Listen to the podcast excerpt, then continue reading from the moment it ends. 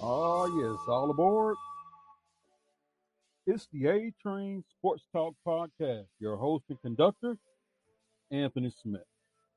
This is the A Train Sports Talk Podcast where we bring you everything from high school sports, NCAA, NFL, NBA, HBCU.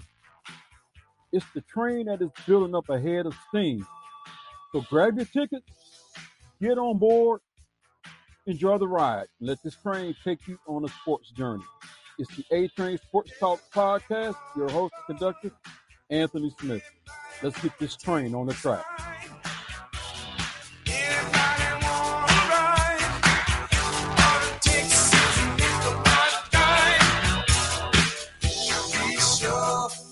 your ticket. Miss it. Everybody's got to stand in line to make sure back to will be right on time. Everybody all aboard. Everybody all aboard.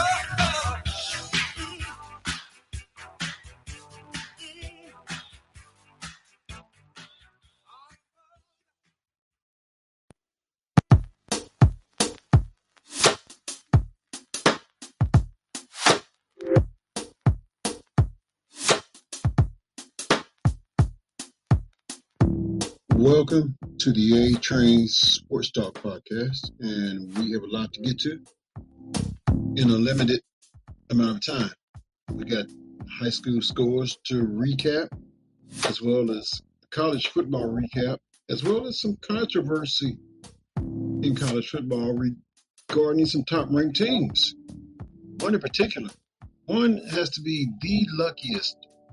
And now, as the latest ranking, they've dropped spot to number four. So we'll talk about that and a whole lot more on the A Train Sports Talk podcast.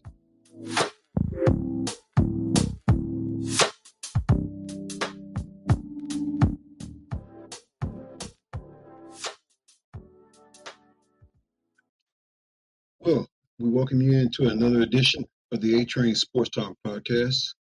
Your host and conductor, Anthony Smith. And the high school football season in the state of Kansas pretty much is wrapped up for the regular season.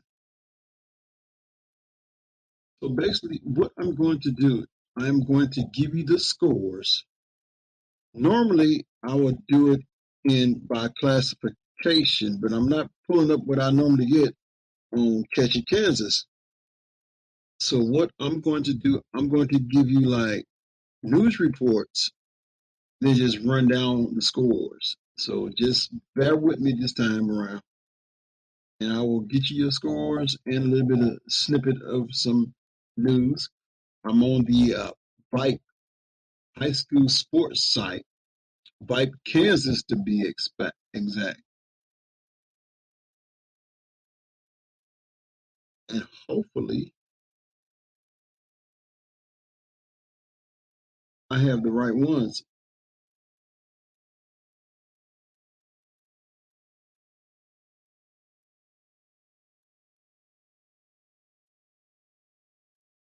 One thing we do know is uh, an exciting high school football season. And who would have thought? Get this. Bishop Carroll gets upset by Wichita East.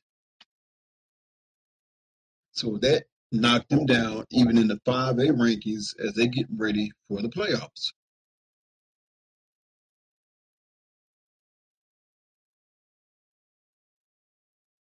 So bear with me as I get you these scores here because I need to get an update.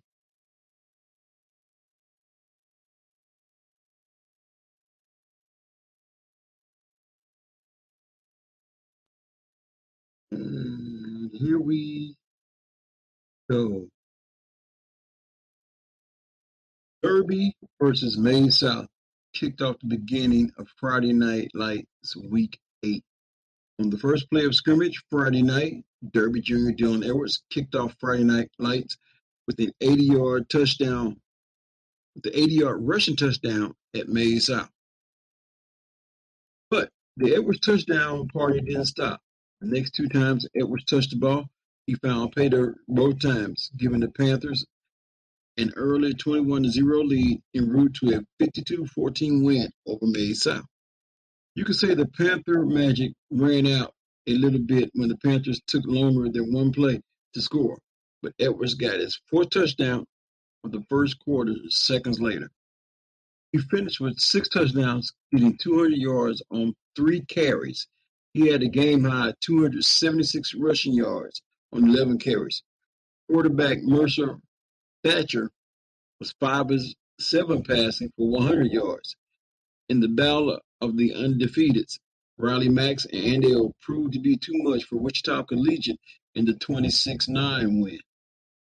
Max rushed for 113 yards on 13 attempts and added two touchdowns, while Cody Pathamer added 121 rushing yards and a touchdown.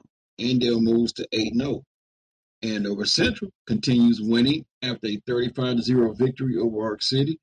Andover Central is now 7-1. Jackson Reese had 20 carries for 178 yards and touched two touchdowns, while Kai Kuntz had two passing touchdowns. Jakes Reese added a touchdown as well. In the upset of the night, Wichita East took care of Bishop Carroll 26 to 19. After starting the season 1 and 3, including a 56 0 loss to Northwest in week 4, East has won four straight. Win over Carroll is by far the most impressive of the season. Cheney stays undefeated after a 56 20 win over Larned. Quarterback Harrison Voth threw for three touchdowns in the win. Buhler moves to 71 with a 76-0 victory over Circle. Ouch. Running back Sam Elliott had himself a day with four touchdowns. Maize gets back gets a bounce back win over Hutch 42 to 14. The Eagles are 6 and 2. Mulvane beat Wellington 40 to 26 thanks to six total touchdowns from Mason Ellis. Ellis and the Wildcats have won six straight after dropping the first two. The Andover Trojans moved to 6 and 2 after the 49-13 win over Goddard. Wichita Northwest gets the tough win over Hays, 61 to 40 to move to 6 and 2 on the season. Salina Central are on a six-game winning streak with a 49 to 14 win over their rival Salina South. The Mustangs are now 6 and 2. Salina Central's Kenyon McMillan had 223 rushing yards on 14 carries. He had three touchdowns. Kingman handed Chaparral its first loss with a 41 0 victory. Kingman's lone loss came in the season opener against Cheney. Eisenhower moves to 5 and 3 after a 42 to 7 win over Valley Center. Hillsboro beats Lyons 54 to 7 for its fourth straight victory. Matthew Potek threw for two touchdowns, completing seven of seven passes for 158 yards. Jamry Harris had 111 yards rushing on five carries for two touchdowns, and Putek added 106 rushing yards and a touchdown. Nicholas Smith caught a 52-yard 52-yard TD pass from Putek and also returned an interception 70 yards for a touchdown. Goessel beat Medicine Lodge 38 to 22 to earn its first district title for the first time since 2008. Medicine Lodge struck first and led 8 to 0, 14 to 8, and 22 to 14. But Goessel scored twice in the final minute of the second quarter and added another touchdown early in the third quarter. Jake Weems led Goessel with 156 rushing yards on 18 carries, and Kason Smith had 103 rushing yards on four carries. They had two touchdowns apiece. Chance Winter led Medicine Lodge with 109 passing yards and 60 rushing yards. So now what I'm going to do, I'm just going to give you a rundown of scores. Andale 29, Collegiate 6. Andover Central 35, Ark City 0. Argonia Attica 58, Fairfield 8. Beloit St. John's Templeton 52, Rock Hill 6, Buhler 76, Circle 0, Caldwell 72, Chase 6, Campus 31, Newton 10, Canton Gower 54, Lincoln 0, Chase County 46, Oxford 0, Cheney 56, Larned 20, Clay Center 66, Council Grove 8, Derby 52, Maize South 14, Douglas 34, Belle Plaine 14, East 26, Bishop Carroll 19, Eisenhower 42, Valley Center 7, Eureka 32, Jayhawk Linn 6, Fairfield 52, Udall 6, Garden Plain 70, Bluefin 6, Goessel 38, Medicine Lodge 22, Golden Plains 62, Burrton 13, Halstead 46, Hutchinson Trinity 13, Haven 42, Sterling 12, Hillsboro 48, Hutch Trinity 8, Pleasanton 7, Beloit 6, Inman 38, Smith Center 15, Kingman 41, Chaparral 0, Liberal 77, North 26, Little River 48, Solomon 0, Madison 50, Central Burton 0, Marion 36, Lyons 13, Maize, 42, Wellington 26, Northwest 61, Hays 40, Oswego, my good friend Coach Matt 51, Cedarville Dexter 6, Plainville 56, Salina Sacred Heart 0, Pratt 54, Nickerson 8, Remington 22, Elkhart 6, Rose Hill 22, Independence 13, Salina Central 49, Salina South 14, Cedric, 28, Conway Springs 14, Southeast of Saline 42, Scott City mm, 0, South Barber 46, South Haven 0, Stafford 58, Hutch Central Christian 30, Wamego 45, Abilene 7, West Elk 54, Gate Center 6, Wichita South 48, Dublin Up West 28, Winfield 24, also doubled up El Dorado 12, and Thursday's score was Andover 49, Goddard 13. There were the scores and a little bit of news for you. Hope that brought you up to speed. High school throughout the state of Kansas. There was some little eight man mixed in there as well too, as I seen Oswego on there. Glad to see them. Glad they got the victory. So now, what I'm going to do, I'm going to go ahead and take a break. And when I come back, I'll get into some college news. You're listening to the A Train Sports Talk Podcast. Your host and conductor, Anthony Smith.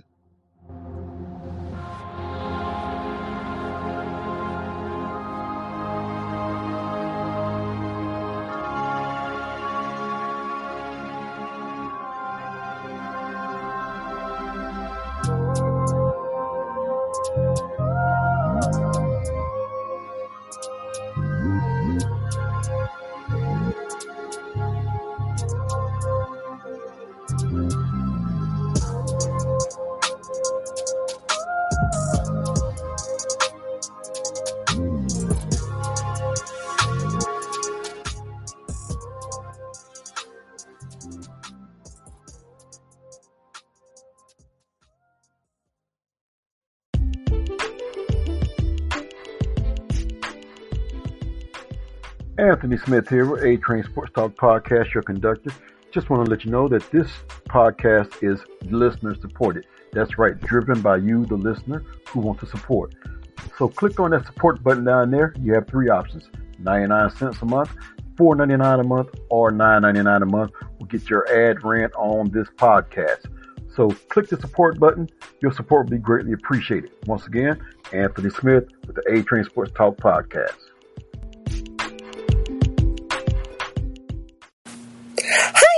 This is Tracy, host of the Moonstar Podcast, and you are listening to A Train. Buckle up, baby, and enjoy the ride. Woo!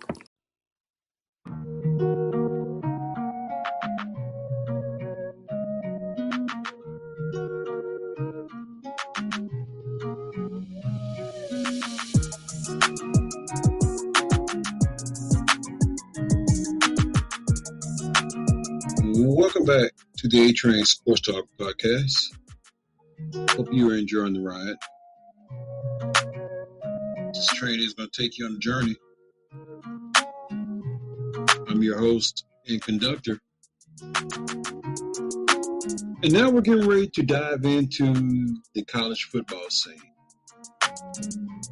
So, how about we just go ahead and get on into this right now without further ado.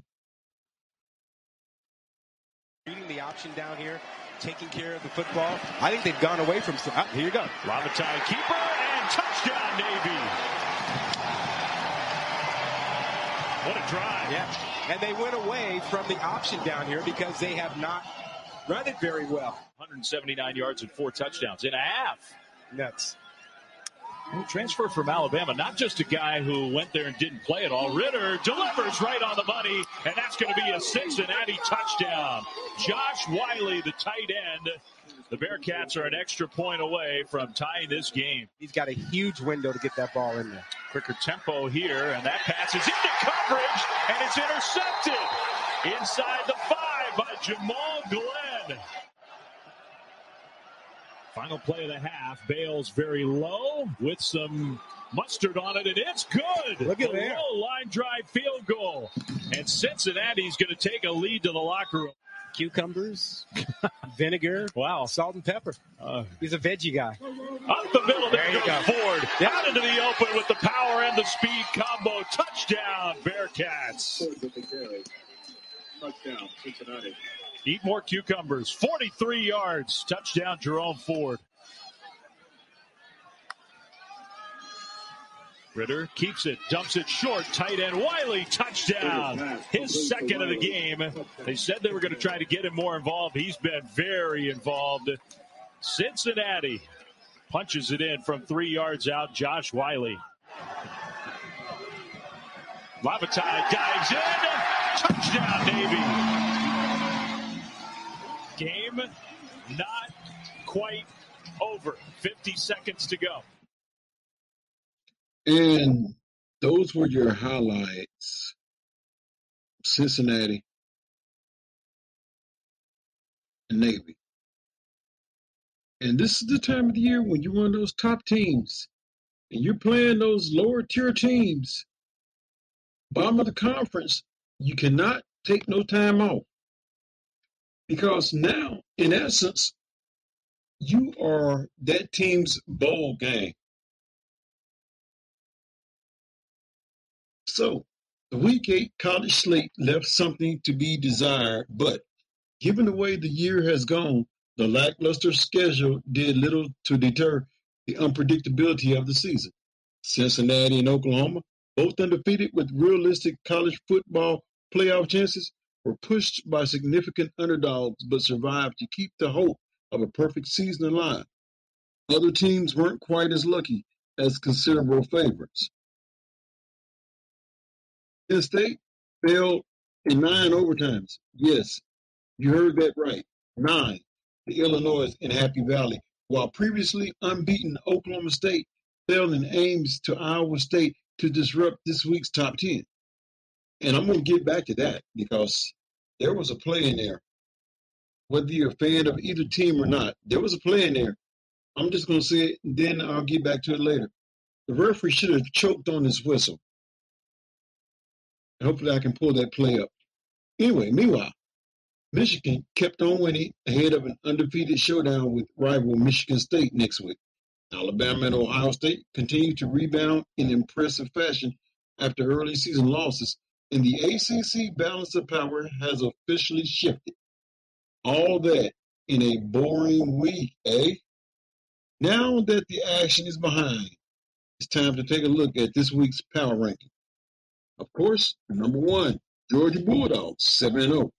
Top ranked Bulldogs spent their off week trying to get healthy before their final run to a potential college football playoff spot. UGA coach Kirby Smart said quarterback JT Daniels was throwing more in practice, although he isn't ready to say whether Stetson Bennett III or Daniels will start against Florida on Saturday. Bennett started the past three games while Daniels was sidelined and played well, guiding the Bulldogs to victories over three ranked foes.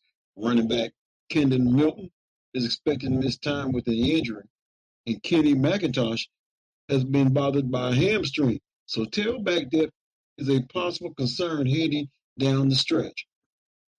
Look who's at number two, the Alabama Crimson Tide, six and one. This is not the Alabama defense of old, and there was a time Saturday night that the Crimson Tide actually seemed to be on their heels. But it was an interception by redshirt freshman Jalen Armour-Davis and 47 yard return that changed the complexion of the game and fueled a 28 point fourth quarter, leading to Alabama's 52 24 victory over Tennessee. The Crimson Tide allowed 346 yards, but racked up 574 yards of their own offensively, with quarterback Bryce Young throwing for 371 yards and two touchdowns. In his last two outings, Young has passed for 719 yards with six touchdown passes and no interceptions. Make note of that. Number three, Cincinnati Bearcats, still undefeated at 7 0. Cincinnati offense woke up just long enough and scored just enough to fend off an upside, upset-minded Navy. But the Bearcats went three and out four times and gained just 271 yards. That's 5.3 per play against a midshipman defense that had been allowing 370 yards per game and 6.1 per play. Desmond Ridder went 18 of 30 for just 176 yards with two touchdowns and an interception. Up 27-10 and cruising, the Bearcats allowed 10 late points and an onside kick recovery to give Navy, a 27-point underdog, a chance to tie or win before Arquon Bush's interception finally sealed the win. This was easily Cincinnati's least impressive performance of the season, but the Bearcats survived in advance. Next up, a trip to Tulane. That could be a dangerous game. You don't believe me? Watch game tape of Tulane versus OU. Now, look who's number four. And if you're oh, OU fans, you're probably thinking this is a slap in the face. Not because it's Ohio State, but due to the fact that Cincinnati is ranked number three and you drop. How much did you drop? We'll get to the ranking. We'll get to their spot. Hold your horses. But in the number four spot, yeah, those OSU, and I'm not talking about Oklahoma State. I'm talking about those Ohio State Buckeyes up at number four. What do you think the state of Ohio is feeling right now? You have the Cincinnati Bearcats undefeated. You got the Ohio State Buckeyes coming in number four. These two teams do not play each other. If Cincinnati can maintain in Ohio State, you can't tell me that the state of Ohio wouldn't mind seeing Cincinnati versus Ohio State. Anyway, the Ohio State Buckeyes, six and one. The Buckeyes dominated Indiana. And speaking of Indiana, what's happened to them? They were showing so much promise last year, came in with so much fanfare this year. As B.B. King said, the thrill is gone. the Buckeyes dominated Indiana, scoring 44 points in the first half. The offense has now put up 35 or more points in the first half for four straight games, which is tied for the longest streak in the season over the last 15 years. Quarterback C.J. Stroud has started to hit his stride and finished the game with 266 yards and four touchdowns, and running back TreVeyon Henderson had two touchdowns of his own. The Buckeyes have been trending in the right direction the past few games, and the team is playing as well as it has all season. Number five, Michigan Wolverines at 7 0. The Wolverines avoided any chances of a loss looking ahead to its game against Michigan State and handled Northwestern in a 33 to 7 win. Minus a few fumbles, it was a relatively uneventful game that saw Michigan finish with 294 rushing yards and four touchdowns on the ground. The defense held Northwestern to 233 total yards of offense and had a fumble recovery and an interception with a block punt on special teams as well. Michigan moves to, to 7 0 as it now prepares for the short trip to East Lansing to take on the Spartans. Oh, Sparty. Speaking of Sparty, coming in number six, Michigan State Spartans 7 0. The open week came at a good time for MSU, which is 7 0, but fortunate to win two of its past four games Nebraska, Indiana. Nebraska's been a thorn in the state of Michigan's side. Anyway, Mel Tucker's team will look to attack downfield against the Michigan defense that hasn't faced great passing offenses this season. The Spartans averaged 9.2 yards per attempt, which ranks third in the Big Ten. Top receivers, Jayden Reed, Jalen Nailor, and Tre Mosley, all average more than 15 yards per reception. The extra week should help quarterback Payton Thorne reset as he completed a season low 53.8% of his attempts against Indiana and had his first multiple interception game. Now we move to number eight. Actually, number seven, but they're 8 0. And I'm just going to say it like this Could this be the most luckiest 8 0 team? Or the most overrated number 17? That remains to be seen. You be the judge. However, number seven, what a drop that was. Depends on what poll. One poll had them number three, so they dropped four spots. Another poll had them number four, so they dropped probably three spots. Either way it goes, they dropped. That's how bad their performance was. How bad was the Sooners first half when they trailed Kansas 10 0? The Oklahoma offense had nearly as many yards, 75, on their first drive of the second half as they did in the first 30 minutes, 78. Ashley had one more first down, 5 to 4. The Sooners eventually put up 35 points and 320 yards in the second half to pull away. But the Sooners are frustrated by their slow starts and struggles on defense. Kansas hung around until the very end. Winning 16 straight is an accomplishment, no doubt, as we've seen a record number of ranked teams lose this season. But the Sooners have been operating with some razor thin margins. So now we see what the committee really thinks of Oklahoma after such a lackluster performance. And let me just throw this out there.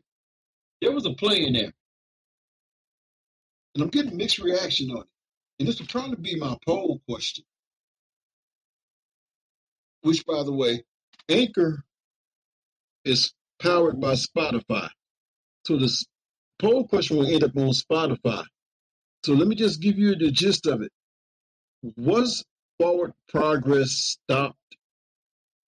Or did the referee do the right thing by not blowing the whistle and blowing the play dead? That would be the poll question. Be interested to see what your comments are. So now we move to the number 18. And they're slowly rising back up in the rankings. Number eight, out of the Pac-12, the Oregon Ducks at six and one. It appears the Ducks are making a habit of outplaying down to their competition until they can't afford to. At the Rose Bowl Saturday, it happened again. Unranked UCLA put together a picture perfect first quarter, going up 14 to 0 and making the Oregon defense look like it was made of Swiss cheese. But Oregon responded with a 34 to 3 scoring run over the next two quarters, including a 43 yard touchdown run from Anthony Brown that seemingly put the game away. Oregon's defense forced Bruins quarterback Dorian Thompson Robinson to beat the Ducks with his arm instead of his feet. And in the fourth quarter, he nearly did. Thompson Robinson led two touchdown drives while the Bruins defense picked up Brown off twice.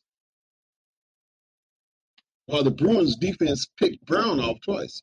Yet the comeback collapsed at midfield as Thompson Robinson exited the game with an undisclosed injury. Number nine, Ole Miss Rebels, six and one. So maybe LSU coach Ed Orgeron was right. Maybe Ole Miss coach Lane Kiffin was throwing him a smokescreen when he said quarterback Matt Corral was banged up and not a sure thing to play. Corral certainly looked okay when Corral went through warmups and started and sliced and diced the LSU defense running and passing. But maybe more impressive than that was the Ole Miss defense, which stepped up after allowing an opening drive touchdown and didn't let the Tigers into the end zone the rest of the first half, the rest of the half, in the third quarter in the 31 to 17 win. Number 10, Iowa Hawkeyes.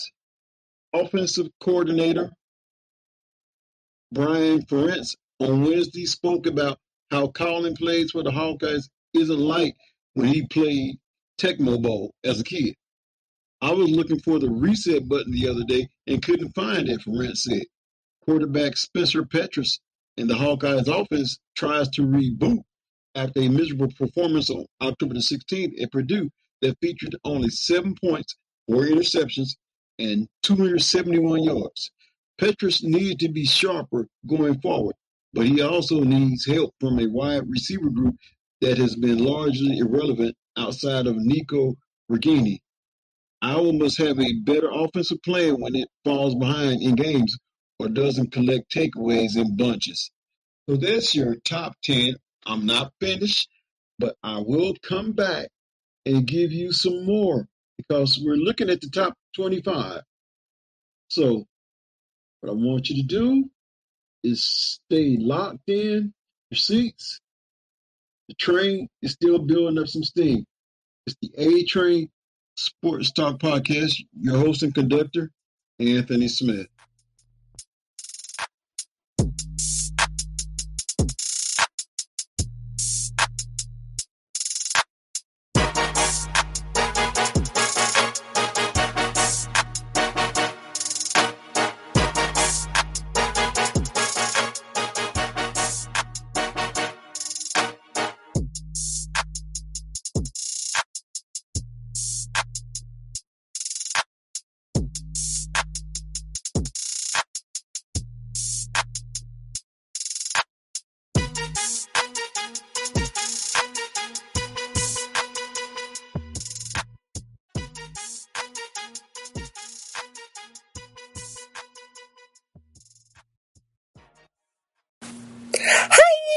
Is Tracy, host of the Moonstar Podcast, and you are listening to A Train.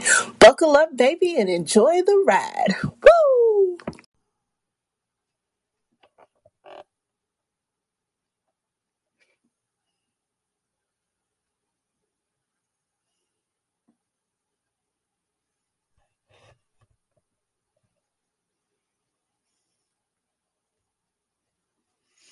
Welcome back to the A Train Sport Talk podcast.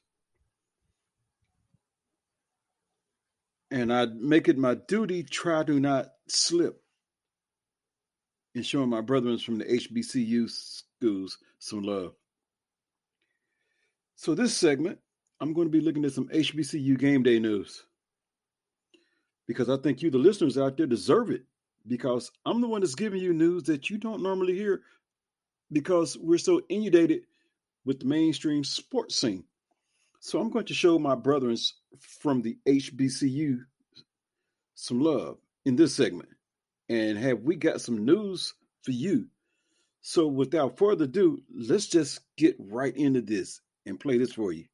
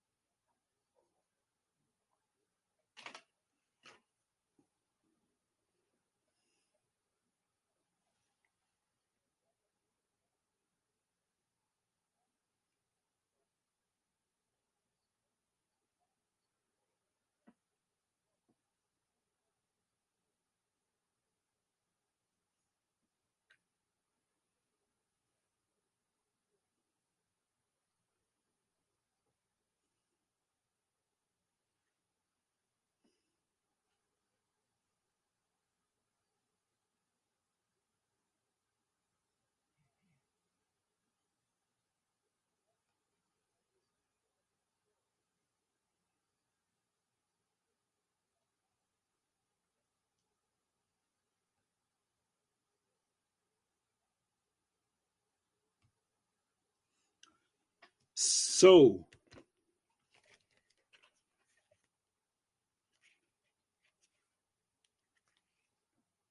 so with that, we say congratulations to Sonia Stills.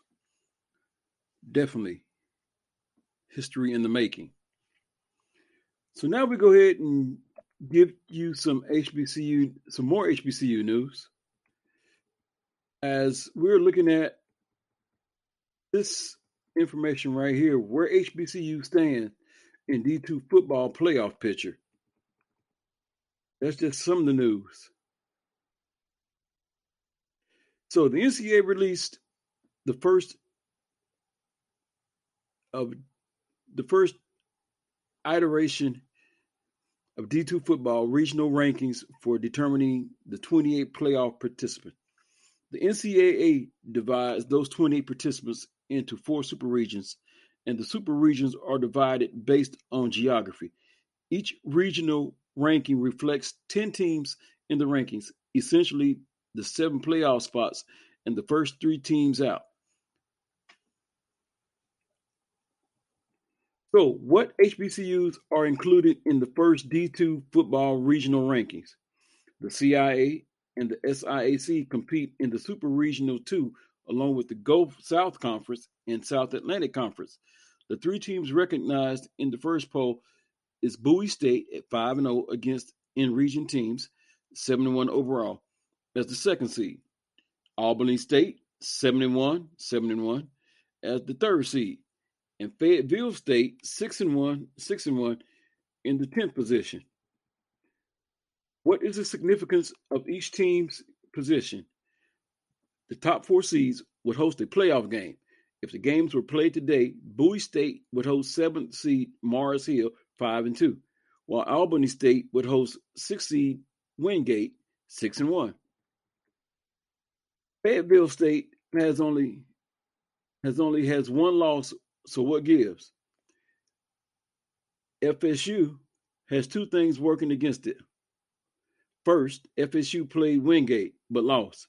The playoff committee uses head-to-head matchups to help with seeding. Secondly, FSU has a very weak opponent's winning percentage. OWP. OWP is another criteria used in determining seeding selection. FSU's OWP is .367. FSU's best win is against a 5 and 2 in D2 Shaw, and the Broncos are 5 or 1 and 1 against teams with a 500 record or better in D2 play. FSU's OWP is poor mainly because of the CIAA South's pitiful records, and the South isn't likely to come to FSU's aid to finish the regular season. Livingstone is one and seven, and WSSU is three three, three and three. By comparison, Bowie State's OWP is .461 to this point and has a 4 0 record against teams 500 or greater New Haven, Saginaw Valley State, Virginia Union, and Chowan. Who is on the playoff committee? Two members represent each conference in a super region this year Reggie Barlow, Virginia State, and Anthony Bennett. And Anthony Bennett, Fayetteville State, represent the CIAA, while Tim Bowens, Clark, Atlanta, and Linda Bell, Fort Valley State, represent the SIAC. What else do I need to know about the D2 football playoffs? There are no automatic qualifiers you would see in FCS play. Rather, each team is selected as an at large participant. Schools seeded 5 through 7 could jump to another region to save on travel costs as deemed by the NCAA. In this case, Bowie State could be vulnerable to hosting a school from Super Regional 1, while Albany State is likely to host someone in, in region given their geography. Rankings do not include games yet to be played. Games against non-Division two schools do not count when qualifying for the playoffs, i.e., Bowie's loss to Delaware State did not hurt BSU in this scenario. So there you have some HBCU news. Like I say, I'm going to do my best to always show some love to my brothers in the HBCU. So now what I'm going to do here, I'm going to shift back. That is after I take a break and come back and give you some more NCAA news. Maybe dive into a little bit of NFL because there's a lot of talk going on. So it's the A Train Sports Talk Pod. Your host and conductor of the train, Anthony Smith. So stay tuned. I have more coming your way.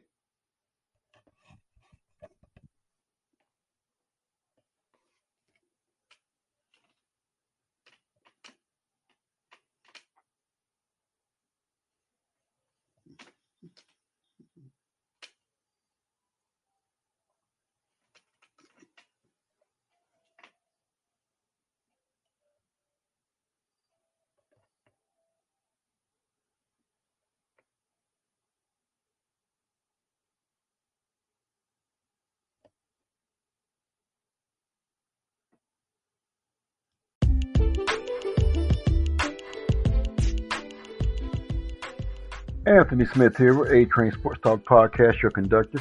Just want to let you know that this podcast is listener supported. That's right, driven by you, the listener, who want to support. So click on that support button down there. You have three options 99 cents a month, $4.99 a month, or $9.99 a month will get your ad rent on this podcast. So click the support button. Your support will be greatly appreciated. Once again, Anthony Smith with the A Train Sports Talk Podcast.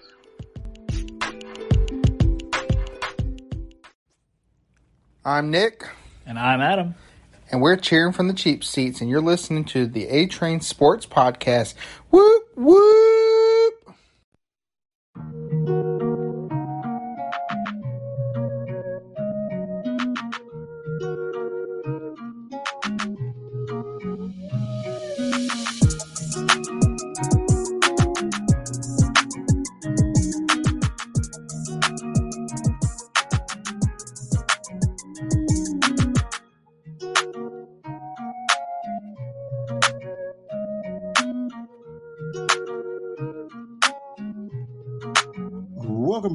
To the A Train Sports Talk Podcast. Your host and conductor, Anthony Smith. This is the segment where I go ahead and show some love to my HBCU brethren. And I guess to start this segment off, sister. That's right. The MEAC names a new commissioner. And would you like to know who she is? Well, we're about to find out right now. As the MEAC names a new commissioner.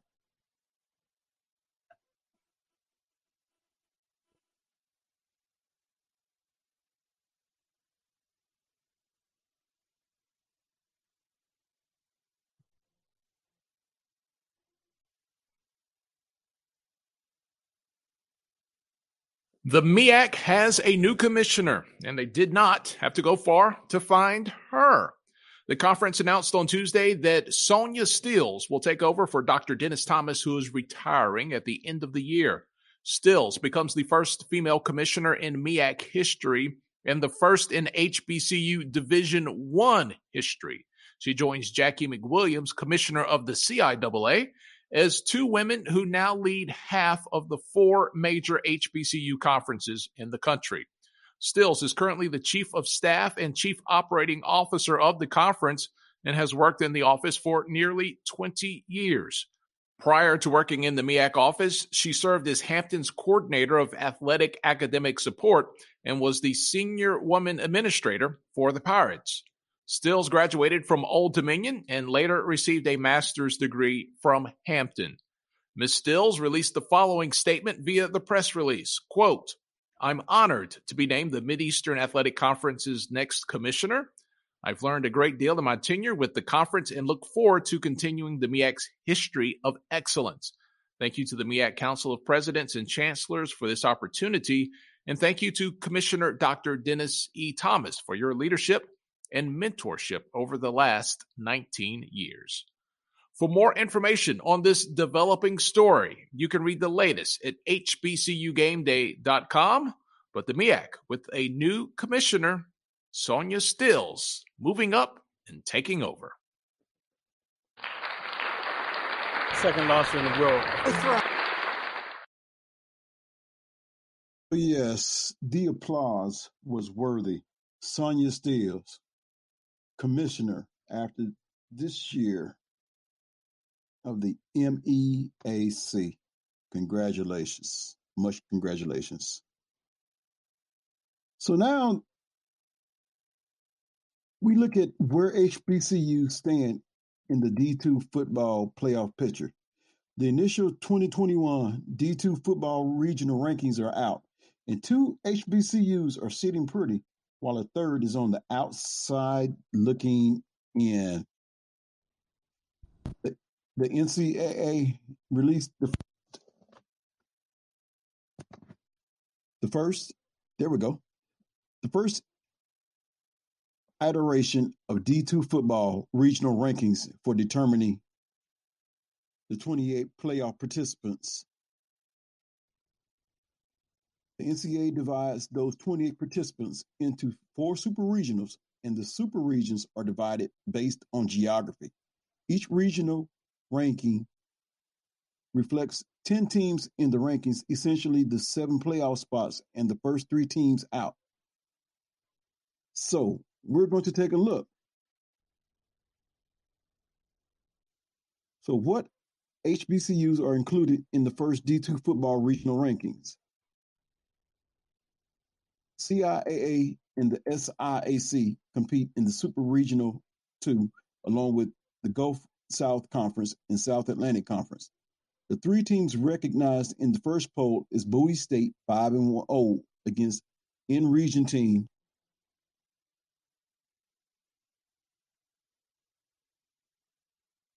and 71 overall as the second seed. Albany State 7 and 1 and 7 and 1 as the third seed and Fayetteville State 6 and 1 and 6 and 1 in the 10th position. What is the significance of each team's position? The top four seeds would host a playoff game. If the games were played today, then Bowie State would host seventh seed Mars Hill at five and two, while Albany State would host sixth seed Wingate six and one. Fayetteville State has only one loss. What gives? FSU has two things working against it. First, FSU played Wingate but lost. The playoff committee uses head to head matchups to help with seeding. Secondly, FSU has a very weak, get this, opponent's winning percentage, which is classified as OWP. OWP is another criteria used in determining seeding selection. FSU's OWP is 0.367. FSU's best win is against a 5 and 2 in D2 Shaw, and the Broncos are 1 and 1 against teams with a 500 record or better in D2 play. FSU's OWP is poor mainly because of the CIAA South pitiful record, and the South isn't likely to come to FSU's aid to finish the regular season. Livingstone is 1 and 7, and WSSU is 3 and 3. By comparison, Bowie State's OWP is 0.461 to this point and has a 4 0 record against teams 500 or greater. New Haven, Saginaw Valley State, Virginia Union, and Chalmers. Who is on the playoff committee? Two members represent each conference in a super region this year. Reggie Barlow, Virginia State, and Anthony Bennett, Fayetteville State, represent the CIAA, while Tim Bowens, Clark Atlanta, and Linda Bell, Fort Valley State, represent the SIAC. What else do I need to know about the D2 football playoffs? There are no automatic qualifiers like you will see in FCS play. Rather, each team is selected as an at large participant. Schools seeded 5 to 7 could jump to another region to save on travel costs as deemed by the NCAA. In this case, Bowie State could be vulnerable to hosting a school from Super Region 1, while Albany State is likely to host someone in in region given their geography. Rankings do not include games yet to be played. Games against non D2 schools do not count when qualifying for the playoffs, i.e., Bowie State's loss to Delaware State did not hurt BSU in this scenario. So there's a little bit of news from the HBCU sports scene.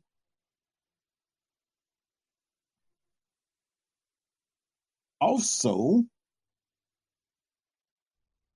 do is we can pull up the scores. So here's a look at HBCU football scores from Saturday, October the 23rd. Livingstone, 0. WSSU, 21. Fayetteville State, 40. St. Augustine's, 12. JCSU, 14. Shaw, 20. Bowie State, 27. Virginia Union, 0. Chowan, 28. East Carolina State University. No, that's the game be right. ECSU, 32. Lincoln, Pennsylvania, 3. VSU, 23. Biggest shocker out of the CIAA on Saturday might be Elizabeth City. There we go. Elizabeth City knocking off Chowan at its homecoming. Bowie State held off a formidable Virginia Union, and the rest of the conference went chalk on Saturday. University of Arkansas Pine Bluff 3, Arkansas 45. Bethune Cookman 12, Jackson State University 42. FAMU 31, Mississippi Valley State 28. Prairie View 48, Southern 21. Alcorn State 44, Texas Southern 27. It was a cut the check day for Arkansas Pine Bluff. Jackson State shook off a slow start to easily roll by Bethune-Cookman University. Florida A&M made a crucial fourth down stop in late fourth quarter to stave off the upset attempt from Mississippi Valley State. Prairie View A&M spoiled homecoming for Southern University, while Alcorn State waited out weather delay to roll over Texas Southern. In the SIAC, Mind you, that last one I read off to you, those were scores from the SWAC. So now we move to the SIAC.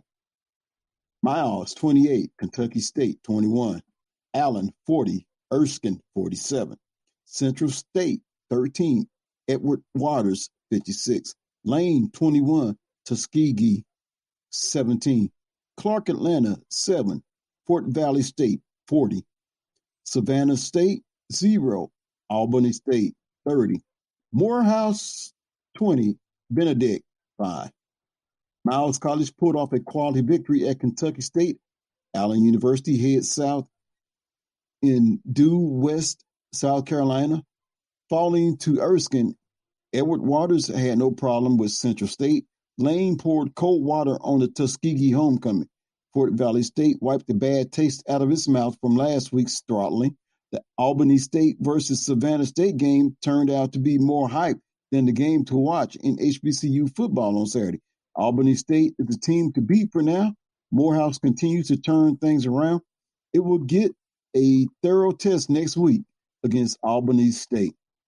And in the MEAC, Norfolk State 45, Howard 31, NCCU 28, Morgan State 17, South Carolina State 13, Delaware State 7. Norfolk State spoiled Howard's homecoming in the nation's capital. Morgan State remains winless after falling home against North Carolina Central, and South Carolina State will celebrate its win on the long bus ride home from Delaware. And to close out, North Carolina A&T 9, Hampton 30. What's going on with the Aggies there? And Tennessee State 28, Eastern Illinois 0. Hampton held serve at home as the North Carolina A&T offense struggled for the second week in a row. Tennessee State took care of business on the road with the shutout of Eastern Illinois.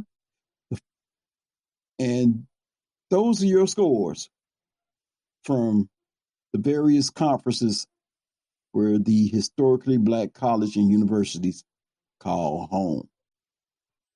Well, I shall return. I have some more coming for you. It's the A Train Sports Talk Podcast.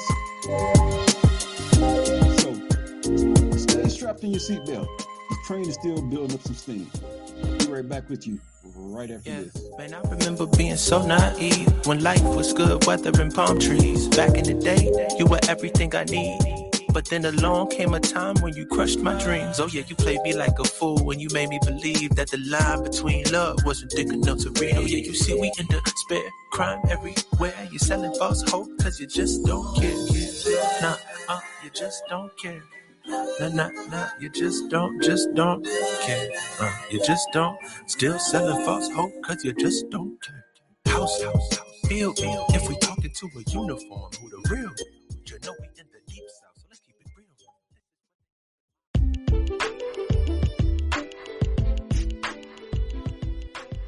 Anthony Smith here with A Train Sports Talk Podcast, your conductor.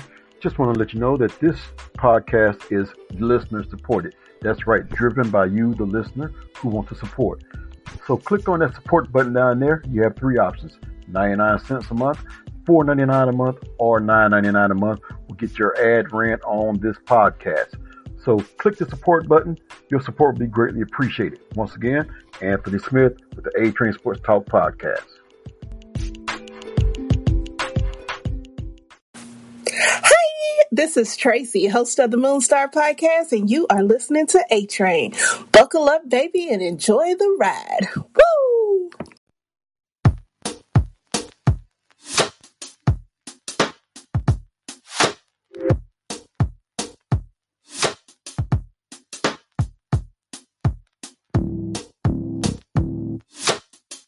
Oh, yeah, welcome back. It is your conductor, the A Train Sports Talk Podcast. It's Anthony Smith. So glad you could join me. Wherever you may be listening, you may be hearing this podcast on the Anchor platform, could be on Spotify, Google Podcasts,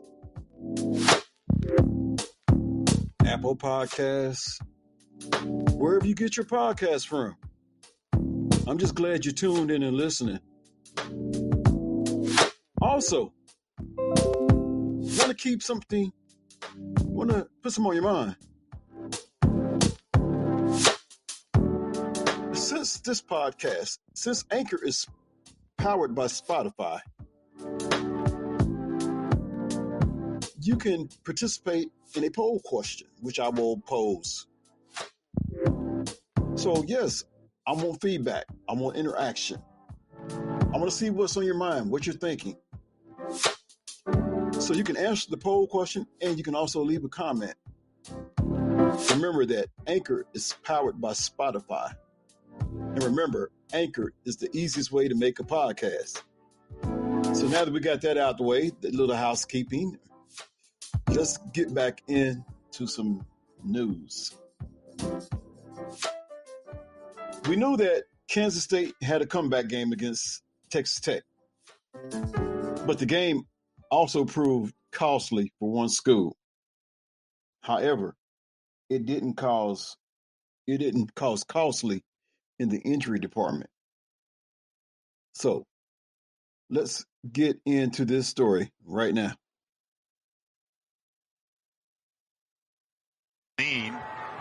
Play action Thompson getting pressured. He can't get to him and he dumps it off to Vaughn wide open left side for the touchdown. Well, that was a play where they were trying to get Tech to come with pressure so they could dump it off to Vaughn on the wheel route. And he did it right in front of Riko Jeffers for the score. And Kansas State has the lead for the first time today. 25-24. Nelson Mbanasor just does a great job to get around Dineen, the fullback, who tries to block him. That forces Thompson to run away from him on the right side. So, how did that prove costly? Well, we're going to tell you.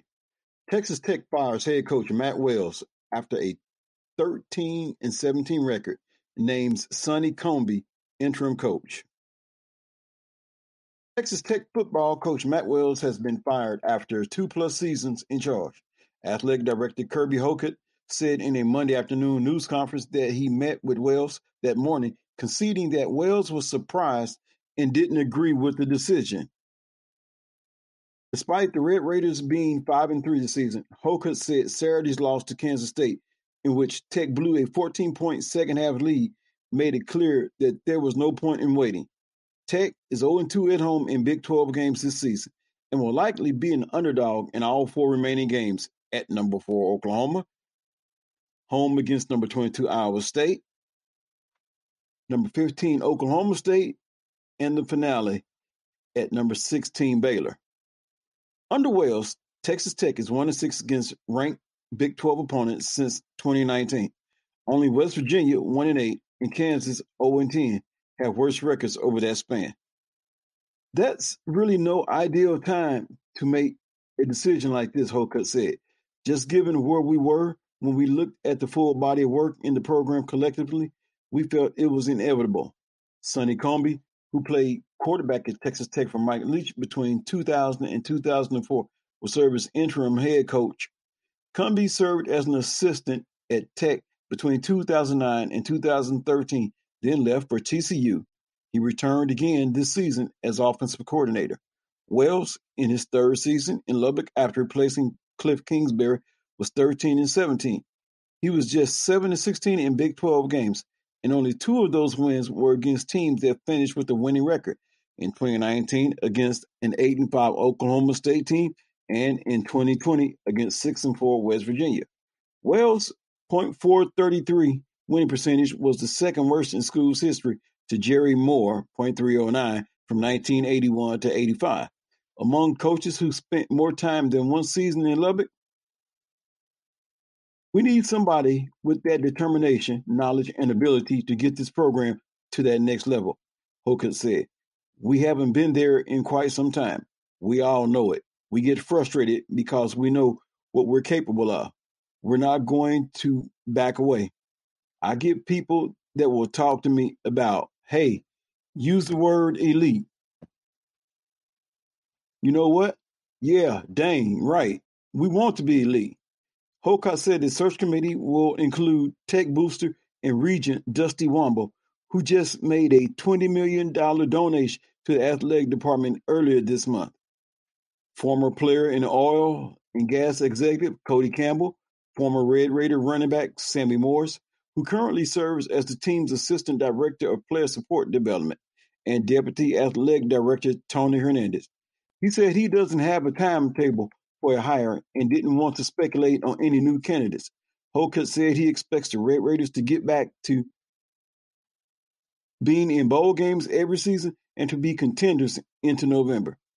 We've been number two in the country before, he said, referring to the 2008 season under Leach when Texas was in top 10 for 11 weeks. We can do it again here at Texas Tech. We've just got to take that next step. We've got to find that individual that can bring that missing piece of what's not there to allow us to take that step. Wells was under pressure in Lubbock after last year's four and six finish. He fired offensive coordinator David Yost, who had come with him from Utah State, and replaced him with Cumbie. Nobody's going to put more pressure on me than I put on myself, Hocutt said. I want to win. I want to be competitive. I love to see my young men celebrate after success. It cuts me to the core when we don't, and we're not at the level that we want to be at. It cuts these young men at the core. It cuts this coaching staff at the core. Wells is 57 and 51 in eight plus seasons, including for a 44 and 34 mark at Utah State. He was hired as Texas Tech after a 10 and 2 season with the Aggies. And in more coaching news, Pittsburgh Steelers Mike Tomlin empathetically ends speculation about interest in coaching football opening in college football opening. Yeah, that's right. He had to hurry up and shut that down, didn't he? So let's just see what Coach Mike Tomlinson really had to say. Because while we're waiting for this to come up, I'm still wondering. Not only is his name not coming up in the pro ranks, but you don't hear his name being tied to me to many college ranks. And I'm talking about Eric Bieniemy. Why is that? Anyway, here are comments right now from Mike Tomlin as he squashed these speculations. Like at any point in your coaching career, did you ever have an interest or express an interest in being a head coach in the college game? And do you have any idea how that may or may not have led to folks like Ryan and Doug Whaley and Carson Palmer connecting you to some college jobs? Hey guys, I don't have time for that speculation. I mean, that's a joke to me. Um, I got one of the best jobs in, in all of professional sport. Why would I have any interest in coaching college football? Um, that'll be the last time that I address it. And not only today, but moving forward. Never say never, but never. Okay? Anybody else got any questions about any college jobs? There's not a booster with a big enough blank check. Anyone else? All right. Thank you. Anybody asking Sean Payton about that? You know, anybody asking Andy Reid about stuff like that?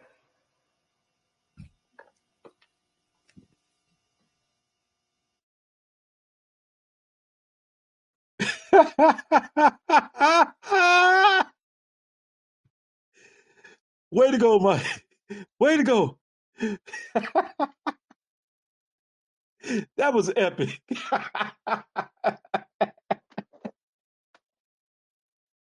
he said, not a booster. I know y'all never heard me like this on my podcast before, but that was epic. You would have to anybody that has YouTube, just look up the Mike Tomlin interview when they asked him about a college football coaching job. That was epic. Anyway, let me get on this report. Steelers coach Mike Tomlin empathetically said Tuesday that he's not contemplating a move to the college coaching ranks. Not now, not ever. Tomlin shut down speculation that he could be in the mix to fill college coaching vacancies at USC or LSU at the end of his weekly news conference Tuesday. Hey guys, I don't have time for that speculation, Tomlin said. I mean, that's a joke to me. I got one of the best jobs in all of professional sport. Why would I have any interest in coaching college football? That will be the last time I address it, not only today, but moving forward. Never say never, but never, okay? Then he goes on and says, anybody else got any question about any college job? There's not a booster with a big enough blank check. Now you can speculate what blank is. Some of you that get potty mouths, y'all can fill in the blank. He wasn't done yet. After a final call for questions, Tomlin ended one ended on one final thought. Anybody asking Saints coach Sean Payton about that? Anybody asking Chiefs coach Andy Reid about stuff like that? Tomlinson's name has, was recently connected to the openings at USC and LSU through speculation by former Buffalo Bills general manager Doug Whaley, who also spent a decade in the Steelers front office, and former Steelers defensive back and ESPN analyst Ryan Clark. Former Cincinnati Bengals quarterback coach Carson Palmer also floated Tomlin's name as one that could be in the mix for the USC job. Tomlin, who became the youngest head coach to win a Super Bowl at age 36 when the Steelers beat the Arizona Cardinals in Super Bowl XL double three, I mean triple three, triple I, I mean, has 154 87 1 record and has never had a losing season since taking the job with the Steelers in 2007.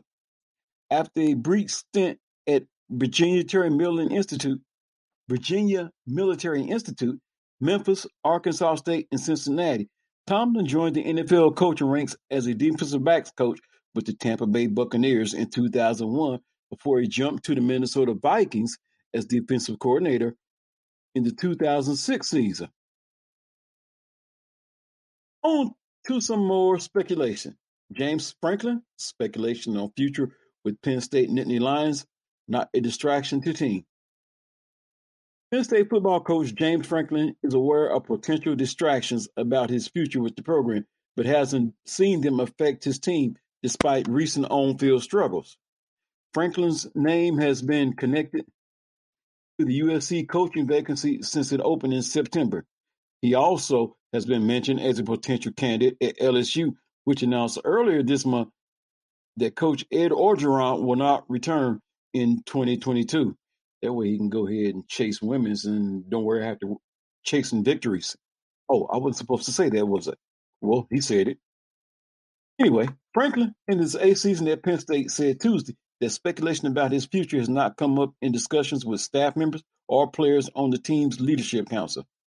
We've kept it very direct, Franklin said. There's things that we have discussions in great detail in our building with our family and the players and the staff. We try to do that the best we possibly can. We've done a pretty good job of that over my eight years here, and we'll continue to try to do that. There's things that we can control, and there's things that we can't from the outside. But this has been a story that's happened on numerous occasions, and we try to keep it as focused as we possibly can. Franklin is 65 and 30 at Penn State with a Big Ten championship in 2016 and three AP top 10 finishes from 2016 to 19. In February 2020, Franklin received a new contract through 2025 that pays him 5.5 million this year.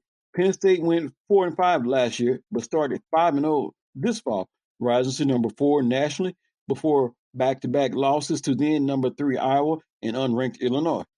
The 20th ranked Nittany Lions visit number 5 Ohio State on Saturday night. Asked Tuesday about his commitment to Penn State, Franklin said, I've been asked this question multiple times. Maybe he needs to do a Mike Tomlin. I think I've shown over my eight years my commitment to this university and this community. Franklin on Tuesday also addressed him changing agencies from Athletes First, Trace Armstrong, to Jimmy Sexton, Creative Artists Agency, which he said occurred over the summer but was reported this week. The coach was asked about University President Eric Barron, who is set to retire in June, and athletic director Sandy Barbour, whose contract expires in 2023. There's been a lot of unusual situations. The timing of when I came to Penn State, I took the job here not knowing who the president or AD was going to be, Franklin said. They were both interim at the time. Eric's done an unbelievable job. You know, we all came in at a challenging time in Penn State's history and have worked very well together. Obviously, you want to have an idea of what's going to hold. And I got tremendous faith in our board chairman, Matt Schuler.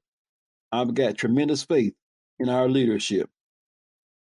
So there you have some more news concerning NCAA. What I'm going to do I am going to. I'm thinking about since I've already looked at top 25. I'm thinking about maybe giving you the scores from the top 25 or just giving you top 25 rankings. I think that would be more appropriate. I also would like to look at some headlights, but I some some, some highlights. I'm having one of those uh Kendrick Perkin moments. Can't say the right words. But uh there were some highlights, some questionable calls. Uh if we could pull up if it's possible. There's a how do I want to say it? I've been saying it this week that some referees need to just choke on their whistle. And maybe y'all might agree with me. If I can find that, and I might just have to go to YouTube to pull that up. But there was a play in the Oklahoma State Iowa State game. And it set off a windstorm. I mean, set off a serious windstorm where it appeared as if everybody was on one accord. And hopefully we can pull that up. I'm I'm trying to find it for us right now before I close out this segment. Uh, I'm going to find it, and when I do, I'm going to play for you because it caused a lot of drawback. And I'm pretty sure this referee, he might be getting called into question.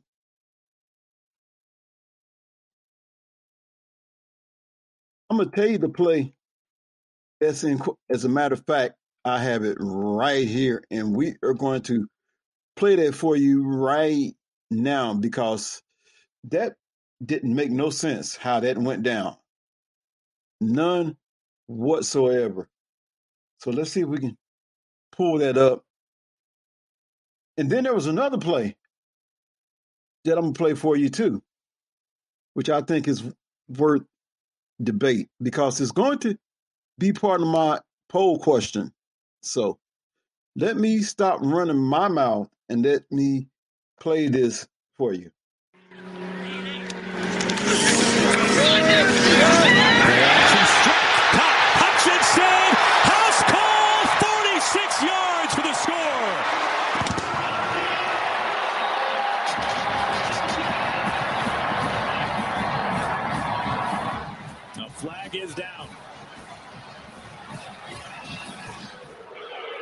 Unsportsmanlike conduct. Offense number eight. That penalty will be enforced from the spot of the foul. 15 yard penalty. First down. You can see Matt Campbell's face. Yeah, he doesn't like the excessive celebration, but he loves this. Just a little slant route. Run pass option. It is run to everybody. It sucks up the safeties, the linebackers. You see Harvell Peel come out of that safety position, and there is nobody else home. An explosive play. If Oklahoma State can still score an explosive before half, Iowa State comes right back out and matches it. I think the kid's got to have a little fun. That's tough, man.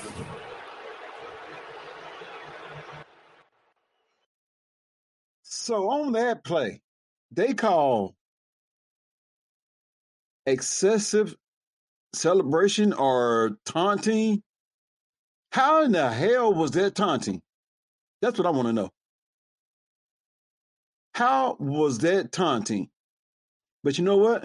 That's not all. I have another play for you right here.